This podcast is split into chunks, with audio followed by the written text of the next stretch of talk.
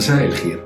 هذا الحديث عن الملك تشارلز الثالث وهو اسمه لسه شوية تقيل يعني على على اللسان. إحنا متعودين على الأمير تشارلز.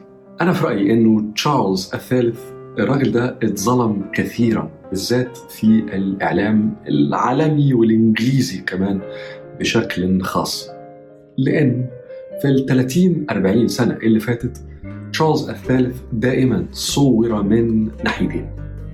الناحية الأولى كانت دائما الحديث عن العمل المراسمي البروتوكولي اللي الرجل كان بيقوم به عندما كان وليا للعهد أو وريثا للعرش البريطاني فكان بينوب عن والدته الملكة إليزابيث الثانية أو إنه هو نفسه بحكم إنه Prince of Wales ولي العهد إنه بيعمل شوية حاجات بروتوكولية فيها شوية مراسم. الحاجات دي لطيفة من ناحية المشاهدة. يعني فيها فيها دلع كده فيها رقي وفيها فيها فخامة وقصور وقلاع ولبس حلو قوي فلطيفة بالنسبة للميديا لطيفة بالنسبة لأنه حد يتفرج على هذه المظاهر. لكن من ناحية الثقل ما فيش فيها كتير. فدي لا تعنينا قوي الجانب الثاني البرنس تشارلز وقتها أو ملك تشارلز الثالث النهارده الميديا غطت جدا في حياته كان متعلق بما هو شخصي في حياته. وبالذات قصة جوازه المعقدة حبتين من الأميرة ديانا ثم أو في نفس الوقت قصة حبه الطويل جدا لكاميلا باركر اللي هي النهارده ال Queen Consort الملكة المرافقة أو المصاحبة للملك. حياة الرجل الشخصية لا شك أنها تقول الكثير عن أسلوب تفكيره وعن شخصيته. والميديا اتكلمت بشكل مهول يعني غطت هذا الموضوع بشكل كبير جدا بالذات مرة ثانية في انجلترا. لكن برضه هذه الناحية لا تعني حديثنا النهارده.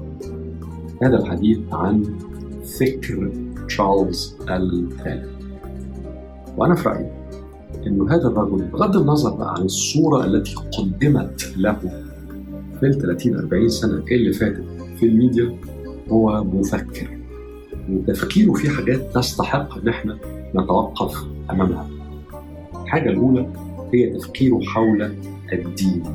الدين نقطة مهمة قوي بالنسبة لأي ملك أو ملكة بريطانية لأن الملك البريطاني الملكة البريطانية بالضرورة هو أو هي الهيد of the Church of England رئيس كنيسة إنجلترا.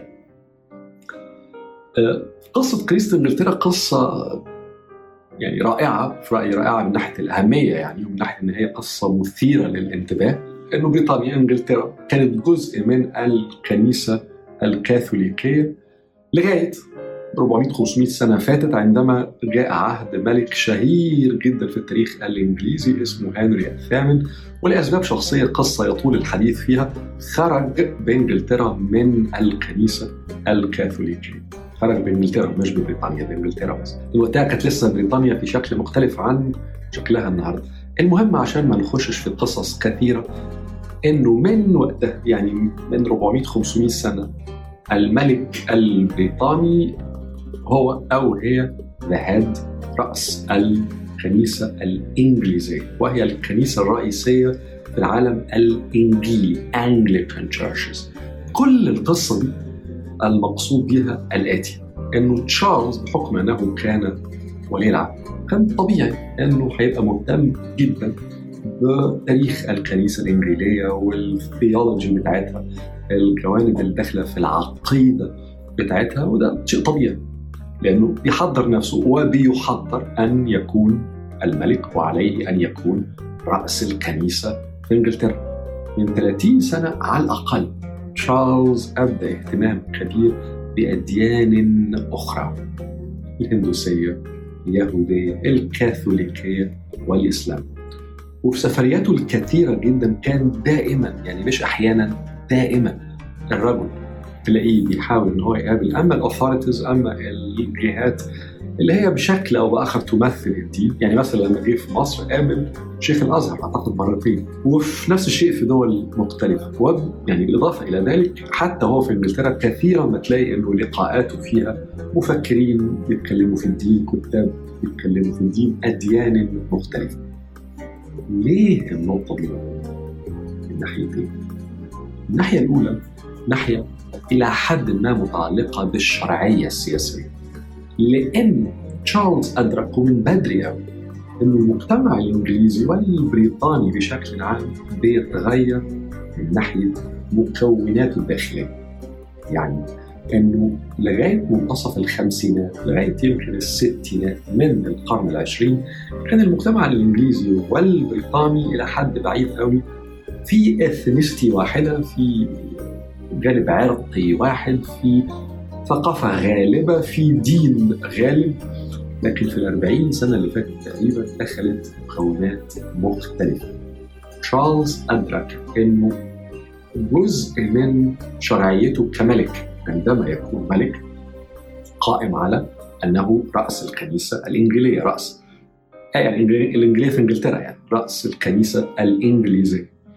لكن لأن المجتمع بيتغير الرجل أراد التعرف على المكونات الأخرى.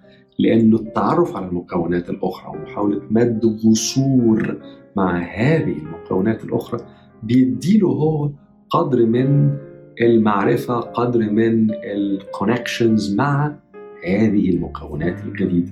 وفي رأيه وهو قال وفي رأيه أن ده بيمد علاقته هو بهذه المكونات المختلفة وبيمد علاقة الاستابلشمنت المؤسسة الحاكمة إلى حد بعيد. في بريطانيا بهذه المكونات. بشكل أو بآخر ده بيوسع من قاعدة التمثيل أو العلاقة ما بين العرش ما بين الملك أو الملكة وما بين ال subjects ما بين الناس الموجودين في المجتمع اللي هو بيرأسه ودي كان فيها ذكاء شديد كمان من تشارلز من فترة بعيدة. النقطة الثانية إنه تشارلز كان عنده وجهة نظر وبرضه قالها إنه التعددية في المجتمع شيء عظيم وممتاز لكن ممكن تعمل مشاكل. إذا المكونات ما عرفتش بعض ما تعودتش على التعامل مع بعض. إذا كانت المكونات جزر مختلفة في مشكلة. ولذلك المفروض إن المكونات تعرف بعض. في فكرة معرفة الآخر زي ما بيتقال كثيرا في علم الاجتماع. فجزء من محاولة تعرفه على هذه المكونات المختلفة ثقافيا من خلال المكون الرئيسي في ثقافاتها اللي هو الدين إن هو بيعمل نوع من التعارف ال familiarity ما بين مش بس هو لكن المكون الرئيسي اللي هو المكون الانجلو ساكسوني Anglo-Saxon في إنجلترا وفي بريطانيا بالمكونات الأخرى. ده يخلق هارمونيه يخلق شيء جميل يخلق تناغم في المجتمع. النقطة دي ذكية جدا لسبب بسيط إنه في آخر 10 15 سنة نحن رأينا سواء في أوروبا في أمريكا أو في إنجلترا إن التعددية القائمة على الهجرة عملت مشاكل كتيرة قوي. أهمها صعود وصعود كبير لليمين وأقصى اليمين. فتشارلز شاف من بدري إنه فكرة التعارف فكرة التعرف الثقافي بالبال بما في التعرف على الدين على المكون الرئيسي في ثقافات كثيرة اللي داخله في المجتمع الإنجليزي؟ والبريطاني هتبقى زي صمام أمان. شيء يمنع من التطرف الفكري من الناحيتين كل المكونات يعني. أنا في رأيي هذا كان ذكاء وذكاء شديد كمان. النقطة الثانية متعلقة بكلمة الهارموني برضه كلمة التناغم. لأن تشارلز برضه من زمان يعني يمكن من أول التسعينات. الرجل بدأ يتكلم ويعمل interviews ويكتب أحيانا على إنه علاقة الإنسان بالطبيعة بالذات في إنجلترا وبريطانيا يعني فيها مشكلة. هو وقتها كان بشكل رئيسي بيركز على الأرض على علاقة المزارع ال farms الكبيرة جدا في إنجلترا وفي بريطانيا بال بالأرض تعامل المزارعين الكبار بيزرعوا الأرض إزاي؟ هل بيحافظوا على التربة؟ هل بيستغلوها بسرعة؟ هل بي... بيستهلكوا الأرض والتربة هل المنتج الزراعي اللي بيخرج والمنتج ال agriculture والمنتج اللي بيتاكل يعني هل هذا المنتج كويس؟ هل منتج محترم؟ هل المستهلك هيستفيد منه ولا الموضوع ربح وخلاص؟ هو اتكلم في القصة دي كثيرا ومش بس اتكلم بدأ يعمل initiatives طبعا هو بحكم انه هو من هو واحد من اكبر ملاك الاراضي في انجلترا وفي بريطانيا مش بس في انجلترا في اسكتلندا اراضي مهوله في ويلز. لكن مش بس لوحده بدأ يعمل move حركة كده كبيرة حواليه من ملاك أراضي سواء كبار جدا أو ملاك أراضي. يعني نسبيا وهذه ال movement بدأت إن هي تعمل أو تدعو إلى نوع من الهارموني نوع من التعامل الجميل ما بين المزارعين والأرض بحيث إنه تبقى الزراعة مستدامة. فكرة ال sustainable agriculture مرة ثانية للحفاظ على التربة وعلى الأرض الحفاظ على الخضار في بريطانيا والارض مهمة والخضار عندهم له له بس رونق له قيمة كبيرة جدا. فكرة الريف الإنجليزي والريف الإسكتلندي دي لها لها باع ولها ثقل تقيل قوي في الثقافة. لكن بالإضافة إلى ذلك انه يبقى المنتج اللي بيخرج من الأرض محترم اللي هيستهلك هذا المنتج. فالقصة كلها كانت شيء جميل. المهم بقى إن هو شاف الموضوع ده وتحدث عنه وعمله من على الأقل 25 سنة. طبعا النهارده علاقة الإنسان بالطبيعة في غاية الأهمية مش بس عشان موضوع الأكل والشرب والزراعة ولكن التأثير المباشر على المناخ. فتشارلز شاف القصة من بدري ومن بدري قوي كمان وهذا في رأيي فيه أيضا ذكاء وفي بعد نظر. بشكل عام أحد مفاتيح فهم فكر هذا الرجل متعلق بهذه الكلمة ال harmony.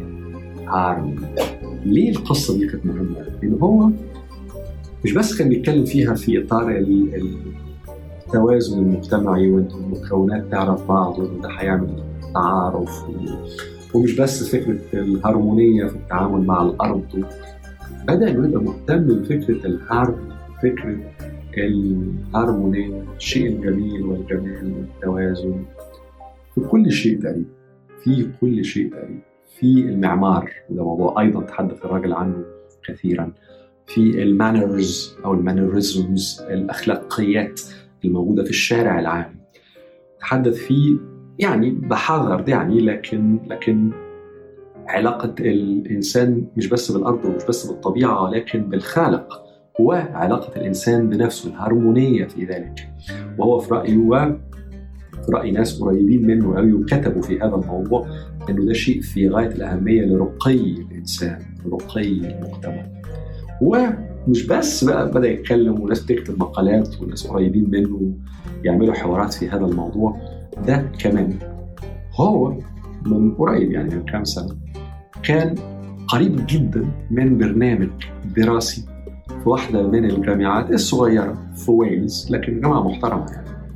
عملت program كامل program لل program دراسي كامل قائم على هذا المبدأ فكرة الهارمونيه وبدأت بالهارمونيه الاجتماعية ثم بالهارموني ما بين الإنسان والطبيعة والإنسان والخالق وتوسعت قوي لفكرة الهارمونيه في كل شيء في الفن في المعمار في المزيكا طبعا وهي قادمة بشكل رئيسي الكلمة من المزيكا.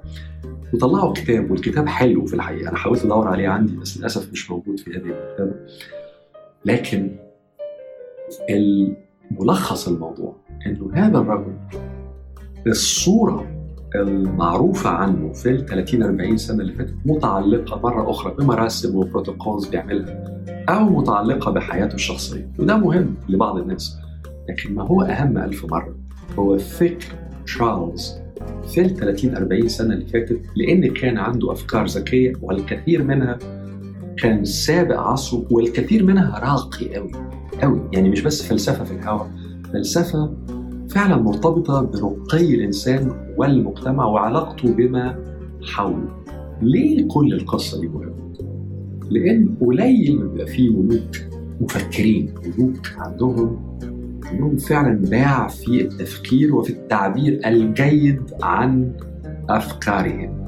النهارده موجود في انجلترا أو في بريطانيا ملك من هذا النوع. والسؤال بقى هو هل تشارلز وهو النهارده تشارلز الثالث هل وهو ملك هيبتدي يدي قدر من الدعم كده قدر من المومنتوم لبعض هذه الأفكار بعض هذه الأشياء اللي هو كان مهتم بيها قوي في ال 30 سنة اللي فاتت عندما كان ولي العهد. أنا في رأيي ده سؤال مهم وهنشوف طبعا اللي هيحصل في الكام سنه الجايين. لكن باختصار حيث النهارده في ملك جديد في إنجلترا أو في بريطانيا فكر هذا هذا الرجل يستحق إلقاء بعض الضوء عليه.